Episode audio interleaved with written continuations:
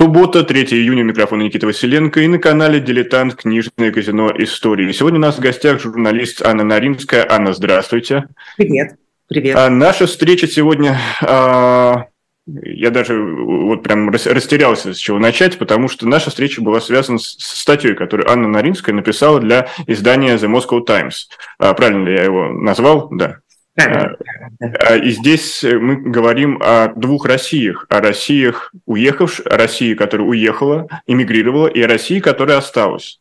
И у меня уже были заготовлены другие вопросы, но вот первое сообщение в чате от нашего пользователя Саши Иванова меня сразу же поставило в тупик. Россия только одна, нет никаких двух Россий. И, Анна, давайте вот прям сразу с этого момента разберемся. Все-таки есть две России или Россия действительно одна?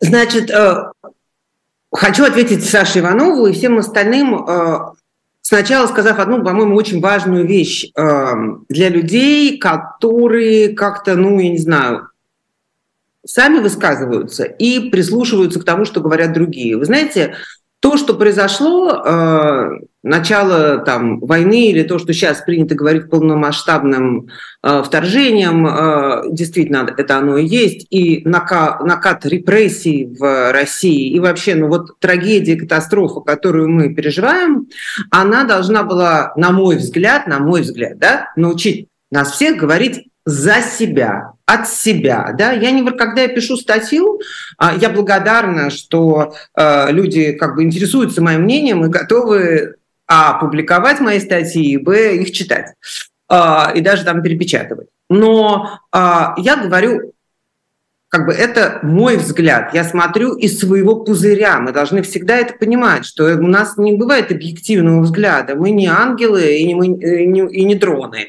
И мы не можем подняться над Вселенной и посмотреть на все объективным взглядом. Или как бы не ястребы, как э, в великом стихотворении Бродского. Но, кстати, вот э, самая, мне кажется, популярная сейчас позиция, хотя я сейчас не нахожусь в России, я был там последний раз, признаюсь, в декабре, что я нахожусь над схваткой. Моя хата с краю. То есть делайте, что хотите с войной, лишь бы и поскорее ее завершили бы. Вот видите, а, например, моя статья вообще не касается тех людей, которые думают так, как вы говорите. Угу. Точно, и она точно так же не касается людей, которые абсолютно принимают войну, оставшись в России или живя вне России. Я живу сейчас в Германии, и людей, которые а, как бы считают, что Россия так или иначе права, на удивление много здесь, в Германии. Ну, так сказать, встречаешь их все время.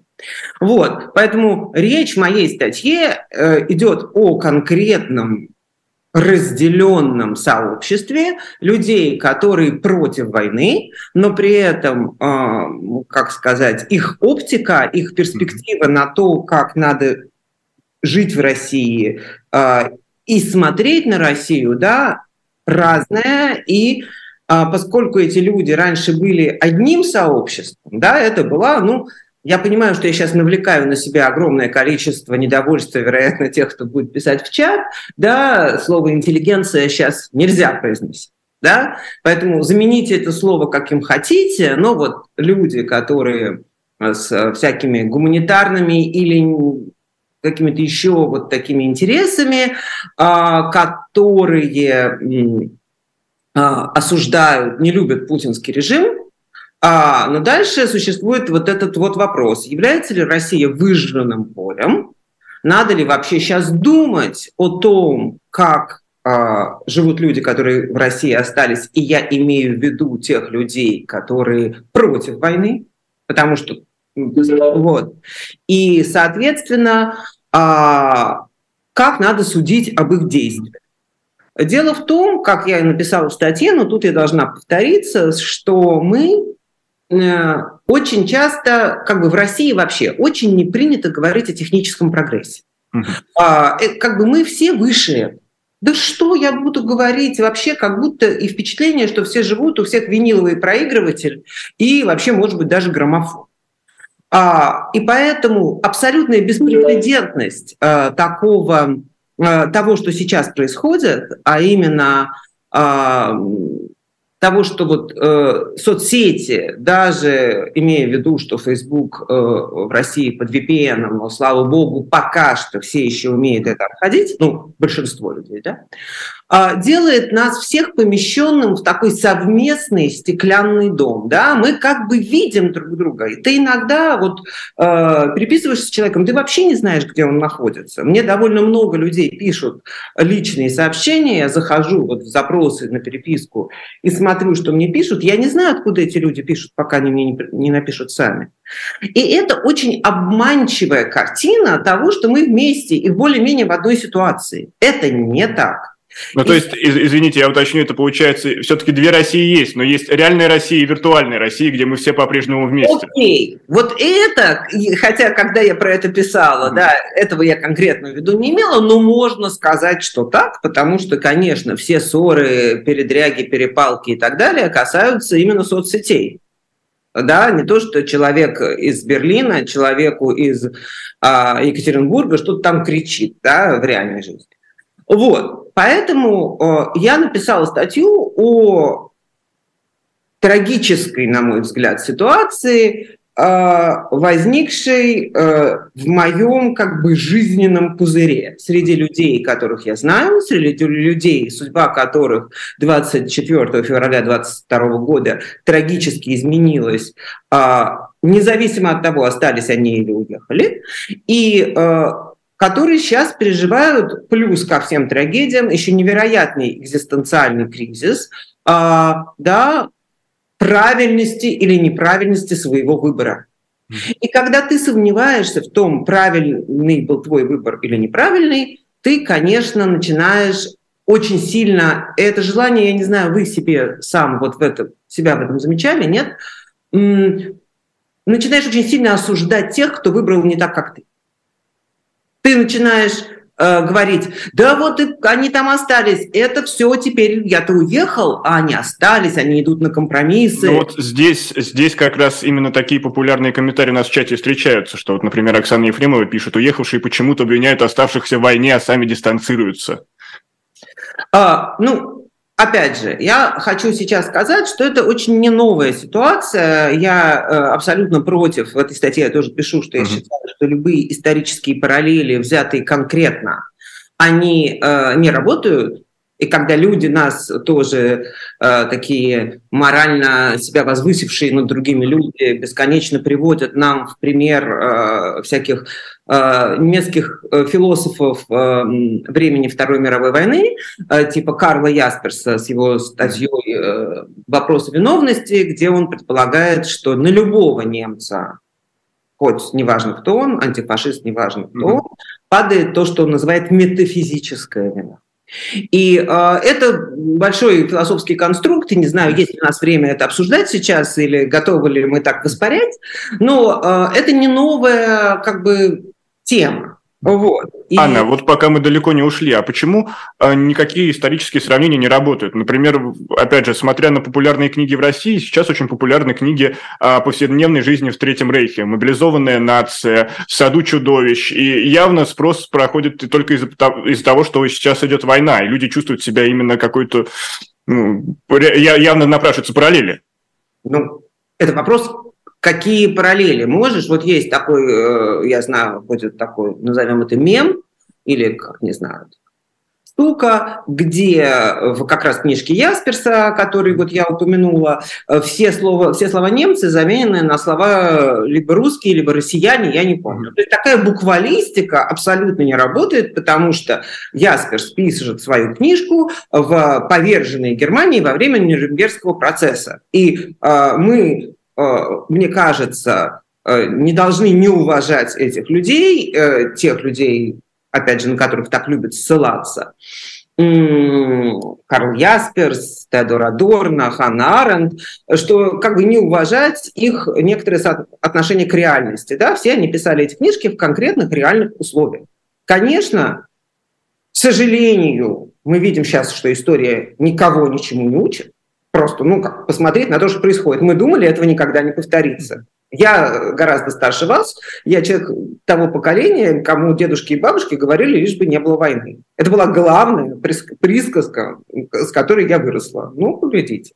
Ну, для моего поколения то же самое. Это не изменялось. Это звучало как мантра сквозь года.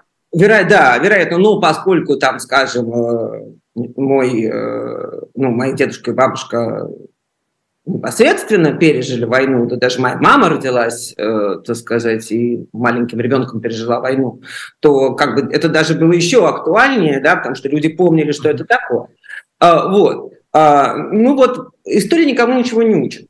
Соотнести себя с тем, что описывается в книжках, конечно, можно.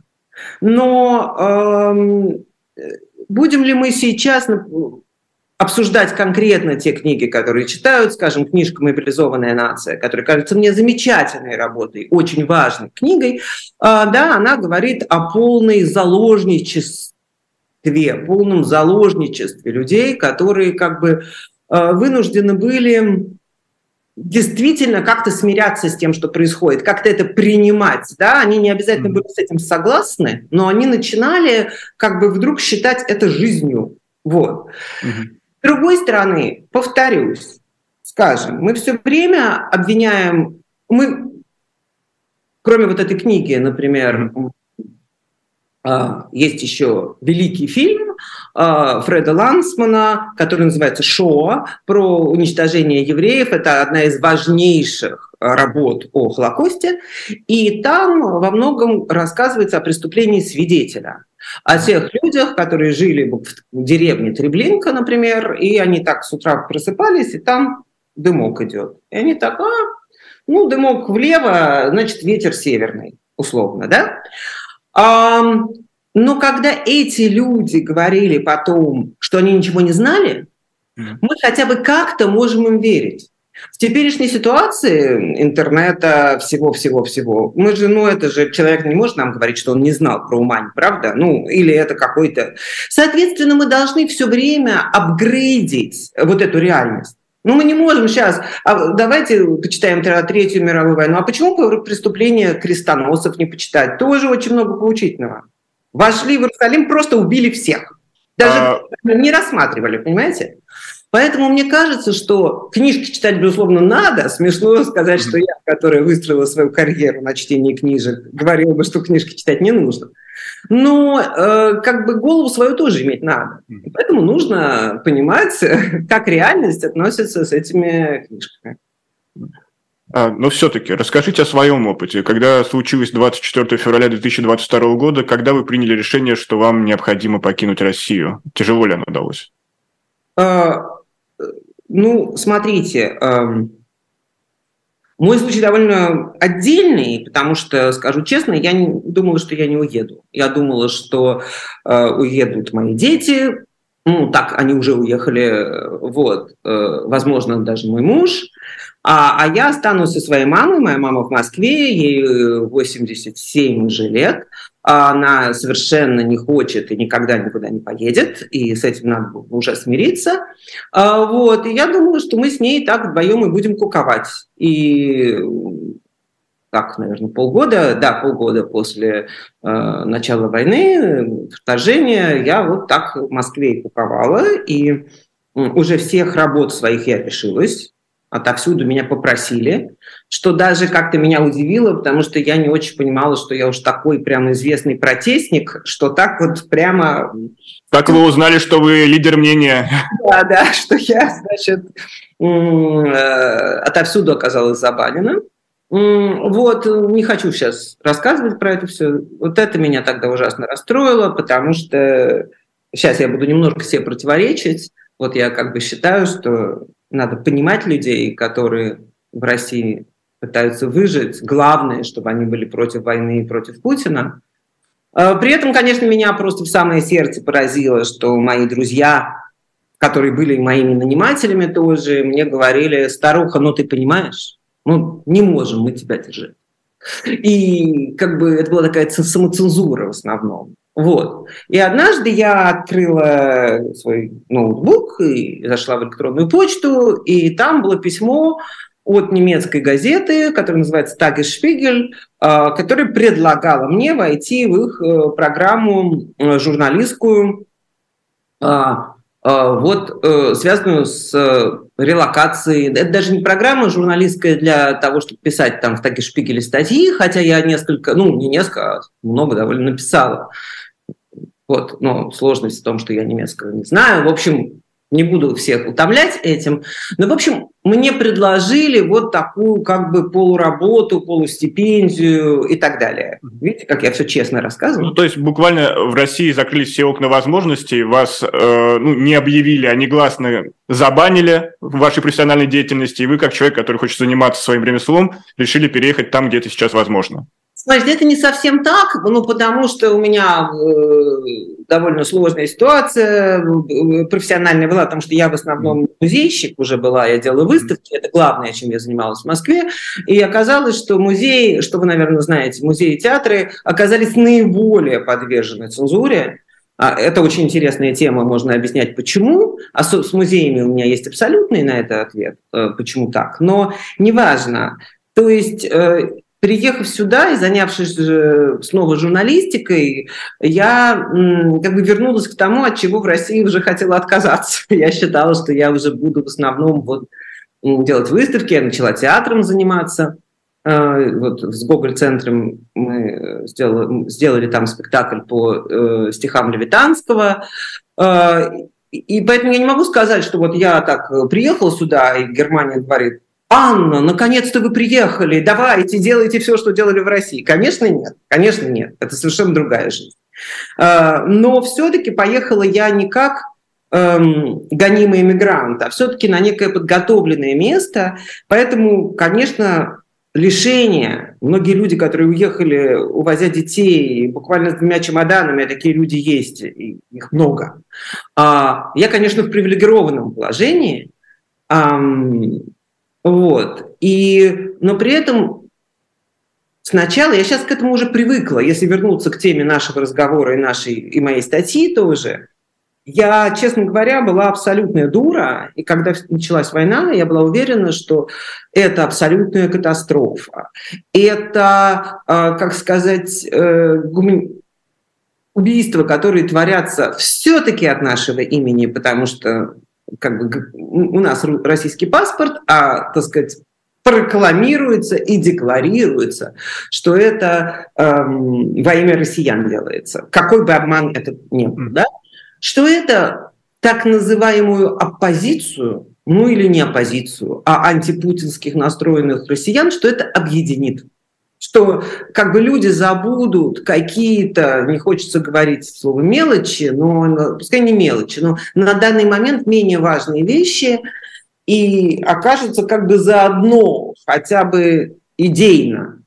Вот. Но, э, как часто бывает, и тут опять э, наоборот, э, как бы эта катастрофа проявила э, те невероятные различия, те невероятные несоответствие и ту, в общем-то, ненависть, которая, ну, хорошо, ненависть – сильное слово, а, и ту абсолютную несолидарность, которая царила, в частности, и среди антипутинских россиян. Вот. Сейчас, наверное, с этим остается только смириться, но тогда я была просто этим раздавлена. Я была, приехала, я думала, что какой-то здесь начнется ну, работа по помощи людям, по... она и ведется, но совсем не теми объединенными силами, на которые я надеюсь. Одним из сюжетов, э, который, который присутствует в вашей статье, это сюжет о поездке в Блаблакар с водителем, э, который давно перебрался в Германию, уже, судя по всему, больше 30 лет, один из тех иммигрантов 90-х, и который является ярым сторонником путинского режима, по крайней мере, тех действий, которые он осуществляет на территории Украины. И э, это все равно, это какой-то срез нашего общества, даже несмотря на то, что он не наш соотечественник, он во многом ретранслирует те сообщения, которые наши соотечественники некоторые э, ретранслируют. И тут вопрос, как с ними тогда говорить и поддерживать отношения. Вот это важно, потому что во многих семьях есть действительно прям ситуация, когда она, например, против, он за, или наоборот. Ну, у меня в статье тоже описано. Во-первых, э, там мне повезло, и я в моих среди моих близких людей, даже не только родственников, а прям даже знакомых, вот, вот таких людей нет. А, но в России, я не, так сказать, на данный момент я не верю, что возможно как, кого-то переубедить. Угу. Так сказать, я не верю, что работает логика. Я знаю, что какие только вещи не пытались сделать. Мои приятели пытались сделать бота, э, интернет-бота, который будет э, как бы вести вот эту беседу с, с родственниками пропутинскими как-то логически э, путем чата GPT, ну, то есть путем каких-то интернет а, нейропримочек, значит, вот это вести, да, разговор. Я не верю, что сейчас это возможно. Я там описываю, как вот я как раз в последний раз в Москве была в марте, и уже тогда, а, уже тогда люди просто не говорили про политику. Вот ты собирался там, ты приходил на какую-нибудь, кого-нибудь в гости, за столом сидят семь человек. Они говорят, в моем случае, об искусстве. Лучше, чтобы это искусство было средневековое. Вот какая я была на выставке Гуга Вандергуса. Вот я рассказываю, вот как он там, э, как он выходит э, в XIV веке, прекрасно все рисовал. Вот, может быть, я с веком не уловила, на слово могла ошибиться. Ну, в общем, в каком-то средневековье своем. А, по-моему, немного позже все-таки. А, вот. Эм, мне кажется, что сейчас выдохлась вот эта вот э, возможность спора. Люди, э, я недавно встречалась с одним важным довольно американским медиа-аналитиком, и он сказал, что российская телевизионная пропаганда – это не просто лучшая пропаганда в мире, а это абсолютный а, как бы а, рекорд вообще того, что может быть сделано. Потому что это невероятный энтетейн. Вообще то, как построено российское телевизионное э, программирование, это, сказать, урок э, всем ужасным властям. Вот. Здесь мы впереди планеты всей. Обогнали и перегнали Америку. Абсолютно потому что это entertainment.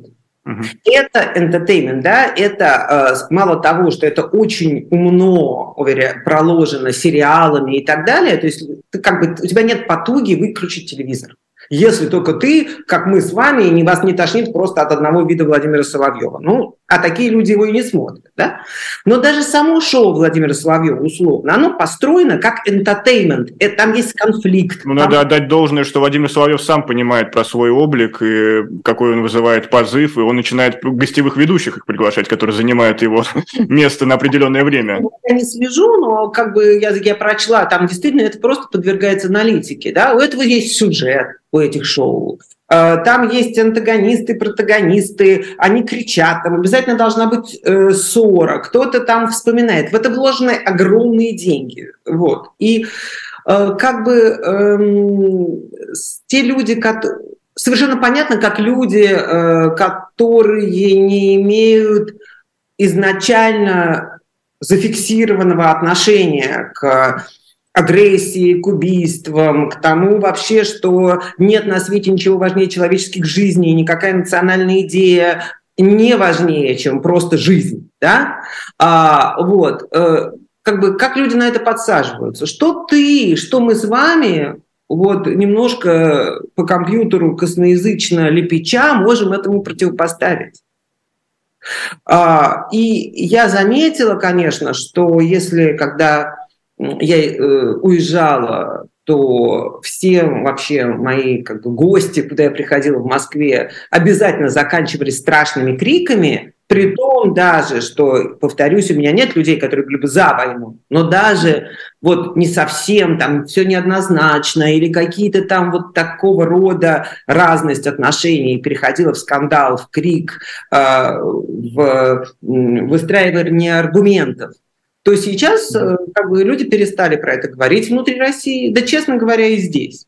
А, потому что, ну, а что ты можешь сказать? Как ты переубедишь? То есть у тебя есть два вы, вы, есть выбор. Просто сказать, знаешь что?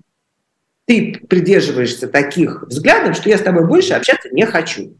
Но если это твой родственник или любимый человек, ты не можешь этого сказать. Поэтому, ну что, поговорим о погоде. Ну что ж, здесь мы сделаем небольшую паузу, и я сразу прошу наших зрителей а, написать какие-то свои мнения по этому вопросу. И более того, а, предлагаю после нашей небольшой рекламы поговорить о том, как говорить после войны а, с теми, кто был за. Это «Книжный казино истории». У нас сегодня в гостях журналист Анна Наринская. Оставайтесь с нами.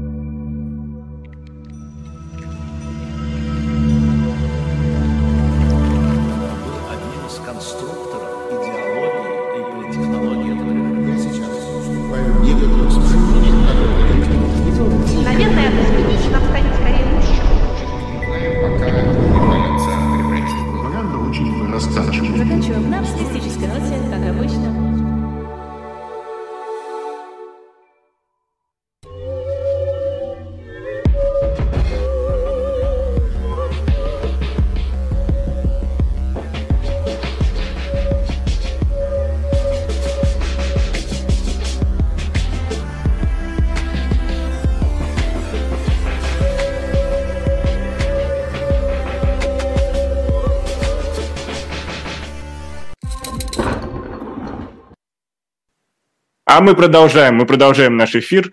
Это про книжное казино истории. Я напомню, что сегодня у нас в гостях Анна Наринская, и мы говорим о двух Россиях. Россия, которая уехала из страны, и Россия, которая осталась внутри границ. Потому что все-таки, как мы уже в начале нашей беседы поняли, Россия, Россия не ограничивается только реальным пространством, она существует виртуальным, и где-то мы вместе, где-то мы врознь. Но вот я хотел начать с комментария со стороны нашей зрительницы Виктории. Она пишет, Анна, вы не лидер мнения, а человек, который продвигает себя и русскую культурную повестку в своих личных целях, как и большинство из уехавших московских интеллектуалов. А, Анна, вот чем вы так э, Викторию расстроили? Почему она на вас так обозлилась? Я должна сказать, что лидером мнения меня, наверное, назвали вы. Да, это я, это я здесь был. Да, это, я, это, это, это я беру ответственность на себя. Во-первых. На то, на что говорит Виктория мне, наверное, ничего не остается сделать, как с ней согласиться, хотя мне кажется, что дальше это как бы вопрос. Я Виктории не нравлюсь. Потому, э, и поэтому она говорит, что я это делаю в своих личных целях. А я могу сказать, что я считаю, хотя, э, извините, Виктория, начинаю как-то э, как бы в разные стороны говорить, говоря конкретно обо мне, я, честно говоря, не очень согласна, что я уж так занимаюсь Э, русской культурной повесткой. Да, я очень люблю русскую литературу, может быть, Виктория имеет в виду э, пару статей, которые написала, если Виктория читает по-немецки, которые были опубликованы, например, во Франкфурте Альгемайне, ну и по-русски одна была опубликована, где я как раз спорю с э, как бы этим разговором об имперскосости русской литературы, то есть как минимум спорю с тем, что она более имперская, чем а, английская или французская литература XIX века, потому что все в основном говорят да, о XIX веке. А, вот. И, а также объясняю, как мне кажется, почему мы, и я в том числе, особенно мое поколение, да, почему на это обвинение в имперскости русской литературы вот, и на покушении на Пушкина, с одной стороны, и Толстоевского, с другой стороны, мы так болезненно реагируем. Я могу объяснить, почему именно, э, так сказать, даже я, когда мне говорят, что, так сказать, Пушкин написал Полтаву, и поэтому он виноват, то у меня все рвет внутри. Э, я могу объяснить свою эту реакцию, но вообще я совсем не только русским занимаюсь.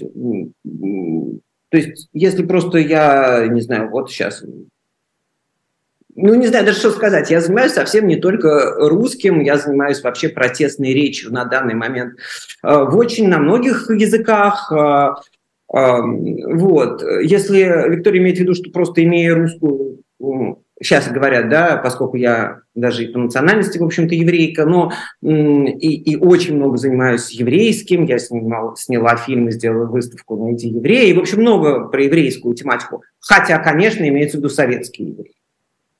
Вот.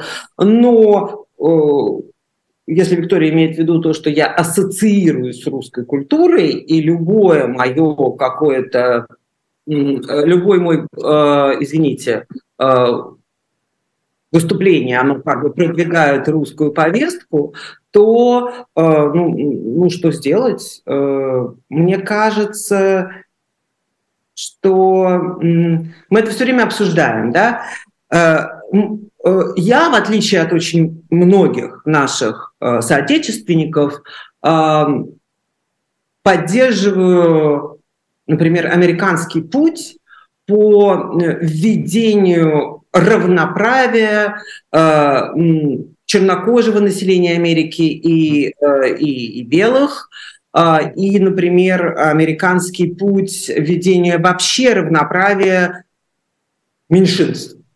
Я жила в 90-е в Америке, как раз когда это был просто расцвет этого, начали вводить квоты, а, было гораздо легче поступить в университет, если ты, как говорится, person of color, а, и если ты женщина, было легче получить какие-то посты. Я считаю, что это правильно. Я считаю, что никакого, а, если у людей настолько разный как бы старт, то действительно тем, у кого старт другой, нужно помогать. Ну, и я, на самом деле, среди моего круга почти очень одиноко в одобрении этого всего. И к чему я это говорю? Я считаю, что та перемена отношения к русской повестке, которая сейчас в мире происходит, хотя она страшно по мне ударяет, я ее, можно сказать, приветствую. А вот происходит ли она, я имею в виду в культурном плане? Она, безусловно, происходит, потому что не нужно обманывать себя. Конечно, ничто не отразится на Чехове и на том же Достоевском. Как бы, вот, его, может быть, будут сейчас Достоевского изучать. А, ну, так сказать, более подчеркивая его шовинизм и ксенофобию, то есть это не перестанет быть вот этой закрытой темой, про которую никто не говорит, а, а Чехова-то вообще никто не коснется. Ну, может быть, про его мизогинию говорят. Но э, здесь, там, не знаю, речь вообще этот совет, э, российская пропаганда про кэнселинг русской классики, его просто не существует. А вот э, кенселинг как бы российского арт, арт культурных, научных арт-людей, как сказать, типа меня, это не кенселинг. Это просто э, другие приоритеты. Грубо говоря, если... Не, но есть конкретный кэнселинг. Вот Шендерович, Горалик, это же все было буквально недавно. Это совершенно другое дело. Если мы хотим обсуждать mm-hmm. кейсы, да, это не кэнселинг, это скандал. Угу. Сейчас про это скажем. Про кэнселинг скажу следующее. Угу. Да? А, если, например, я хочу пойти на какую-то работу в университет, э, что я хочу, и э, вот у меня такие-то мои credentials, мои э, и, и, и заслуги, да, а, и на это же место претендует, например, украинец с такими же заслугами, да, возьмут украинца, и я с этим согласна, так должно быть. Потому что действительно, э, во-первых, ну это очень долгий разговор, у нас сейчас времени не хватит. Действительно. Да, да, время нас поджимает сегодня. Э, культура очень сильно как бы, э, как бы Советский Союз как бы был представлен русской культурой очень долго, все страны. И сейчас эту ситуацию надо как-то менять, да, что сделаешь. А относительно, если вы хотите все-таки успеть поговорить про Шендровича и Горалик, про эти кейсы, именно про э, культурные мероприятия, где они должны были участвовать, а не про то, что Шендеровича сейчас не пустили в Грузию. Это абсолютно политическая вещь. Э. Ну да, именно в контексте культурных да. мероприятий. Ну, смотрите, э, как бы я не могу себе позволить сейчас осуждать и обсуждать, что решение как бы украинского общества и сообщества. Просто есть такой факт. Украинская первую очередь культурное, но и вообще общество не хочет выступать на одних площадках с россиянами. А, какими бы протестными эти россияне не были. Мне это очень грустно. Я внутри себя могу считать, что это не совсем правильно. Мне обидно, что те же люди, которые со мной лично переписываются, потому что это и меня коснулось, просто я не такой известный персонаж, и это не были такие огромные скандалы. Но которые со мной переписываются лично, и мы вообще продолжаем быть приятелями э, из Украины или украинцы, но живущие не в Украине, они одной какой-нибудь конференции со мной участвовать отказываются. Мне это очень грустно и так далее. Но мне кажется, что урок извлечь из этого можно один. А не, не надо пытаться вот, организаторам надежды на то, что во время войны, в ее горячей фазе, люди, ассоциирующие с Россией, даже самые антипутинские и украинцы, смогут сесть и где-то там что-то обсуждать, этой надежды нет. Анна, а не значит ли, извините, что перебил, что у нас задача у тех, кто уехал, а, поставить четкое разделение, что есть Россия и есть путинский режим. Путинский режим сейчас буквально держит Россию в заложниках. Это очень красивые слова. И, конечно, я бы очень хотела, что можно было бы так э, сказать. Но когда люди, те же украинцы или э, просто наблюдающие люди, да, видят, э, ну, вообще-то, так сказать, например, фестиваль «Красная площадь», на котором вот сейчас книжный... Да, сейчас книжный фестиваль идет. В Москве на Красной площади. А, надо сказать, что я была против его, этого фестиваля еще, когда была книжным критиком коммерсантов. В самом начале я считала ничего хорошего из фестиваля на Красной площади не может, и писала про это. Неважно. А, и там половина программы это там чего-то Донбасс, это ура войне и так далее. А между этим, значит, все-таки какие-то писатели и люди идут туда и, и, и выступают. Ну, э, где вы видите как бы свидетельство этого заложничества целой большой страны, кроме конкретных э, случаев, как, я не знаю, моя подруга Женя Беркович, э, режиссерка, которая сейчас находится в СИЗО по абсолютно абсурдному обвинению, и ее, а и автор этой пьесы Светлана Петричук. Вот. А, и каких-то еще там других э, случаев мы, опять же, у нас не хватает времени. Я абсолютно уверена, что не бывает плохих наций и хороших наций, и бывают режимы, которые способствуют проявлению в людей всего самого ужасного. И это таким был и фашистский, ну и нацистский режим, и фашистский режим в Германии. Э, в Италии. Да, посмотрите фильм Филини Амаркорт, э, где абсолютно выражено вот это вот. Все прекрасно сидят, э, немножко так сказать, в кафе, все замечательно, пьют вино, но немножко где-то э, бьют стекла еврейских магазинчиков. И так все посмотрели, а потом снова вино пьют. Это очень здорово там показано. Э, мне просто кажется, вот, э, я не верю, что сейчас это разделение можно провести. Ситуация слишком трагичная, слишком сложная. А, как понять, э, ну, я не знаю, Э, культурном смысле, да, где происходит эта граница, когда какой-нибудь директор музея одной рукой дает интервью, э, что нация имеет право на войну, а другой рукой устраивает какую-нибудь э, выставку с фигой в кармане. И, ты, и люди приходят и говорят, о, все, здесь есть намеки на что-нибудь. А, это, так сказать, я очень хотела бы, чтобы такое разделение можно было провести. А, я не верю, что его сейчас провести возможно. Я бы хотела, чтобы а, наши люди с ресурсом, а, оппозиционные люди, да, сосредоточились на помощи политзаключенным в России, на так сказать, какой-то помощи Украине, которая возможна сейчас, которая будет украинцами от нас принята, а, но во многом, да, я, конечно, большой сторонник того, чтобы э, репрессии в России, а, политзаключенные в России, о многих из которых мы просто не знаем. Есть подсвеченные дела, есть дела абсолютно а, забытые, и люди сидят, они не получают писем, они не получают передач. Вот чтобы, например, это стало нашей основной работой. Вот. О чем бы я мечтала, о чем я говорю, ну как раз Виктория права, я не лидер мнений, и поэтому меня и не слышно. Анна, вот уже буквально 45 минут сейчас ударят э, часы, но как, как коротко несколько вопросов в режиме брифинга. Допускаете ли вы сейчас, что можете уже не вернуться в Россию?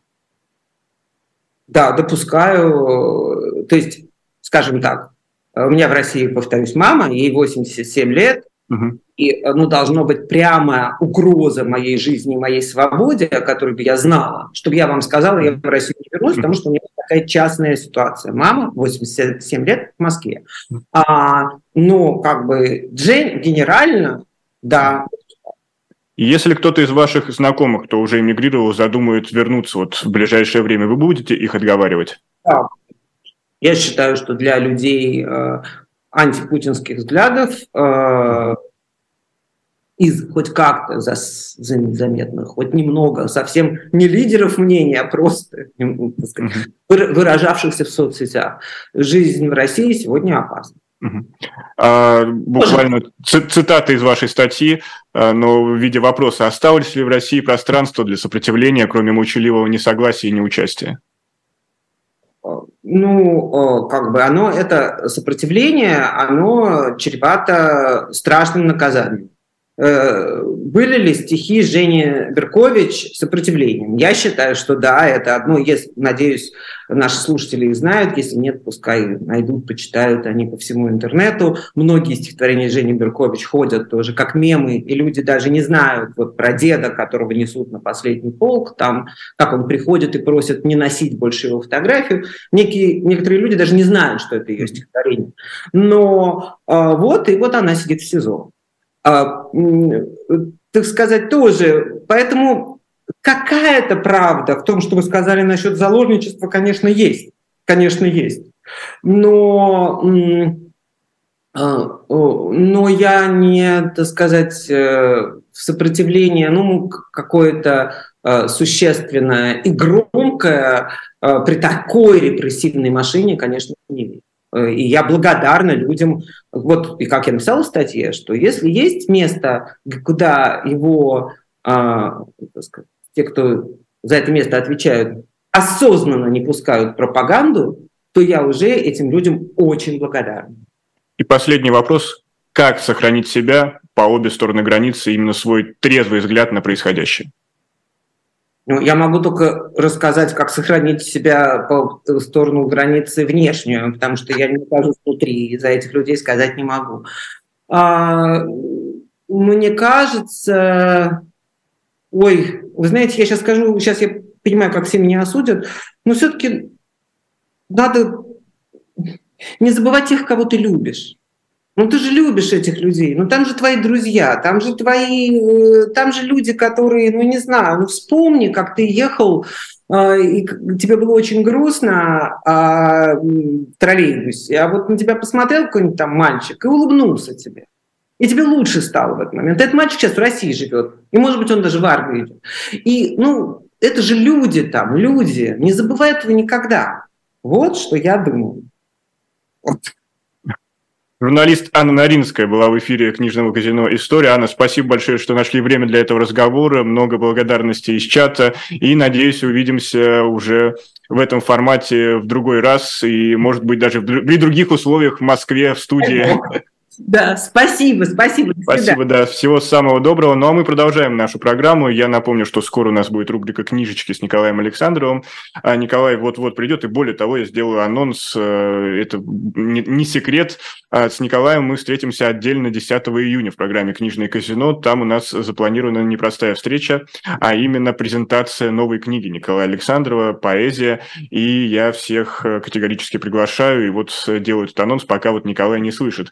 Но еще хотел вот по поводу отмены русской культуры сказать, э, действительно, да.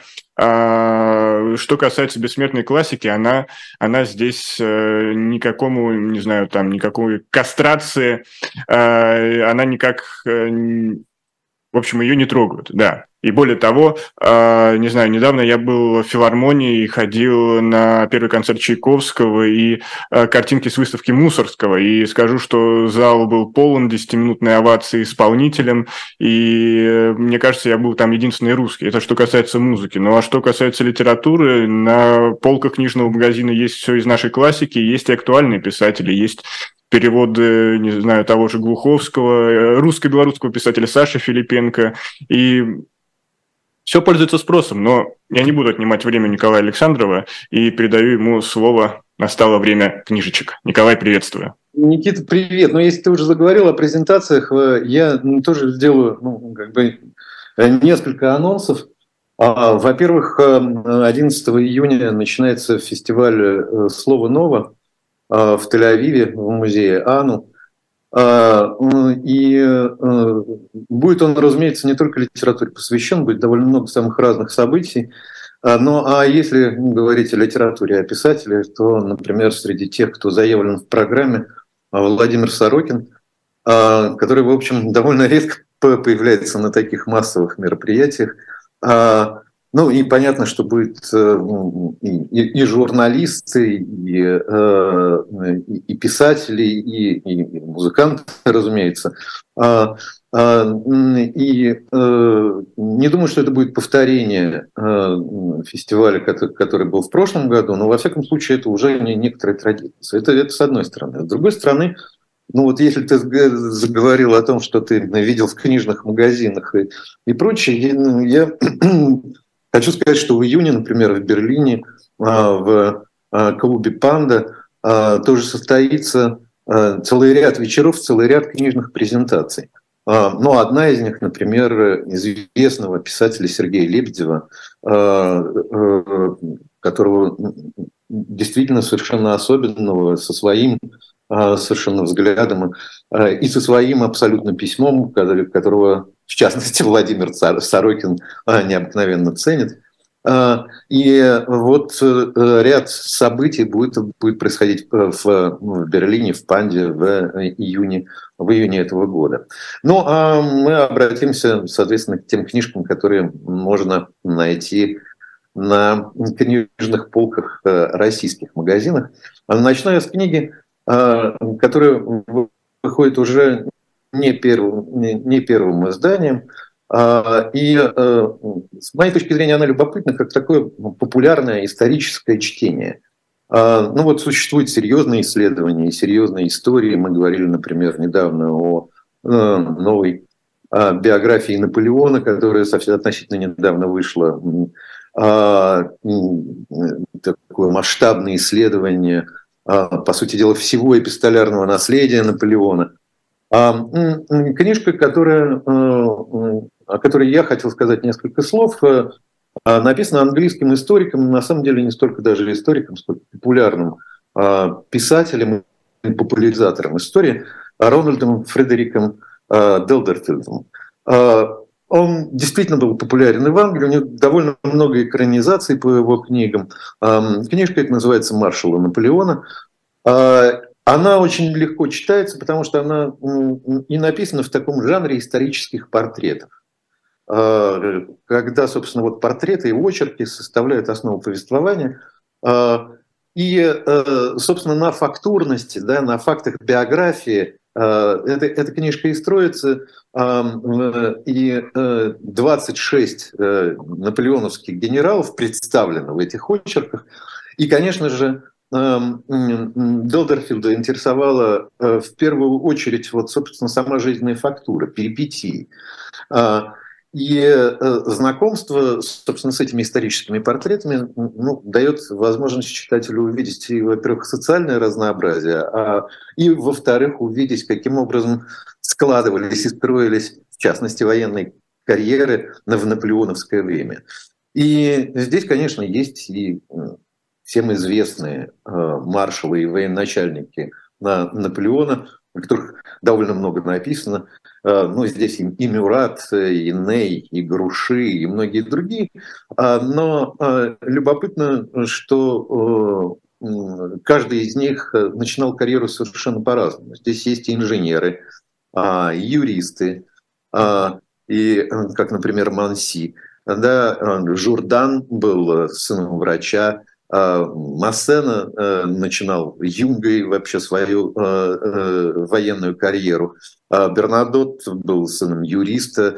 Сульт... Основал целую династию, которая до сих пор правит Швеция. Да, да, да, да. Это, по-моему, мне кажется, самый успешный наполеоновский маршал. А вот Ней, например, был бочаром, и с этого начиналась его карьера. А, э, Бесьер был поначалу цирюльником, и некоторые биографии действительно впечатляют, ну, как, например, Пьер Ужеро – а, э, нужно представить себе этого человека, огромный детина, 6 футов ростом, да, то есть э, э, человек, человек заметный. А, биография его сама по себе напоминает приключенческие романы. Дердельфельд с удовольствием вот перипетии ее жизни а, уже Ро рассказывает. Да? Началось все с того, что он был изгнан, э, служил лаке, э, лакеем и был изгнан из э, значит, дома за соблазнение служанки. Затем оказался официантом, официантом и был изгнан из трактира за соблазнение официантки. А, поступил в армию, в кавалерию, и э, э, оскорбивший его офицер э, сразу пал жертвой Ажро, который был совершенно блестящим фехтовальщиком, вынужден был из французской армии Ажро бежать. А оказался в России, и там э, тоже, соответственно, конфликт, который э, привел к убийству, заставил его бежать из русской армии. Он оказался в Пруссии. Пруссия ему не понравилась своими военными порядками и строгой дисциплиной, и он дезертировал из прусской армии, собрал небольшую армию, начал пробиваться к границам. Оказался в Греции. Здесь э, ему встретилась прекрасная гречанка. Вместе с ней он отправился во Францию. Был задержан в Португалии. Ну и, наконец, оказался во Франции. В общем, это совершенно фантастическая биография, только начало его а, армейского пути, а, которая сама по себе впечатляет. Ну и, а, конечно же, те другие генералы, да, и, и, о которых э, наполеоновская армия, о, которой, о, о которых пишет Наполеон, э, их жизни складывались не менее прихотливо и были э, полны невероятными приключениями. И, собственно, это и составляет фактуру книжки, которая, конечно же, э, читается на э, одном дыхании. Единственное, что нужно учитывать, э, конечно же, это сборник таких фактов, но Дердельфельд в большей степени э, писатель, нежели историк. И э, поэтому, конечно, с одной стороны, он использует, ну, в общем, те данные, которые для него были открыты, а, а в его время еще не были открыты, потому что все-таки он умер в 1972 году. То есть это книга, которую издает издательство «Центр полиграф», она, она возвращает нас к истории и к историческим романам и повествованиям, э, канонам 20-го э, столетия. Да? А, но э, понятно, что вот это билетристическая стихия захватывает и, собственно, вот сами приключения и сама жизненная фактура для автора оказывается, пожалуй, наиболее важной. Другая книжка, о я хотел э, сказать, э, заслуживает внимания ну, по совершенно иной причине, и это уже действительно серьезное историческое, а, э, историческое исследование, масштабное, основанное, в общем, на изучении огромного массива документов, и тем более рассказывающее о трагических событиях и э, э, событиях, впечатляющих еще, еще и по своему масштабу. Это Альберт Каганович, Ташкентский фронт, э, еврейские беженцы в советском тылу, так называется эта книжка, 1941 1945 45 годы, многостраничное, подробнейшее исследование еврейской иммиграции – в 1941-1942 годах э, из западных районов э, СССР вместе с другими беженцами переселились свыше двух миллионов евреев. Это наиболее масштабная миграция вообще в еврейской истории. И Альберт Каганович подробно рассказывает ну, вот об истории этой миграции во всех аспектах. Да? Ну, во-первых, откуда бежали или откуда были эвакуированы, да, потому что это западные э, районы, э, э, районы СССР. А, а, кто были эти беженцы по своему, по своему составу, каким образом складывалась их жизнь в Азии. Да? Здесь и проблемы детских домов, болезни, голод, колхозы, принудительные работы и прочее, прочее. А, Эм, конфликты, которые возникали с начальством, с местным населением и так далее. То есть это подробнейшее исследование с, с использованием огромного количества, количества источников, которые позвляют э, вот, увидеть масштабы вообще этого переселения э, и, э, и обращается к той теме, о которой, может быть, не часто задумываются. Да, вот это движение Э, иммиграция, эвакуация, что, собственно, это такое? Что такое э, тыл э, в, во время э, Второй мировой войны, да, советский в частности, каким образом э, жили эти люди, с какими проблемами сталкивались. Э, та тема, которая э, во многом как бы очень часто в литературе о войне в частности уходит на второй план. Здесь подробнейшее, масштабнейшее исследование. Альберт Каганович «Ташкентский фронт. Еврейские беженцы э, в советском тылу». Э, вышла эта книга в издательстве «Библиотека» Михаила Гринберга. я... Николай Александров с книжечками. И напомню, 10 июня мы встречаемся с Николаем в большом, большом формате. Целый час будет большая презентация э, вашего сборника Давай, спасибо, Никит, да, да. анонсируем это, да. Да, поэтому не пропустите наши эфиры. Я еще хотел сказать слова благодарности команде книжного казино, нашему режиссеру Полине и э, продюсеру этого выпуска Александре Коротковой. А пока, пока мы с вами прощаемся, берегите себя и своих близких. До новых встреч. Всего доброго, счастливо.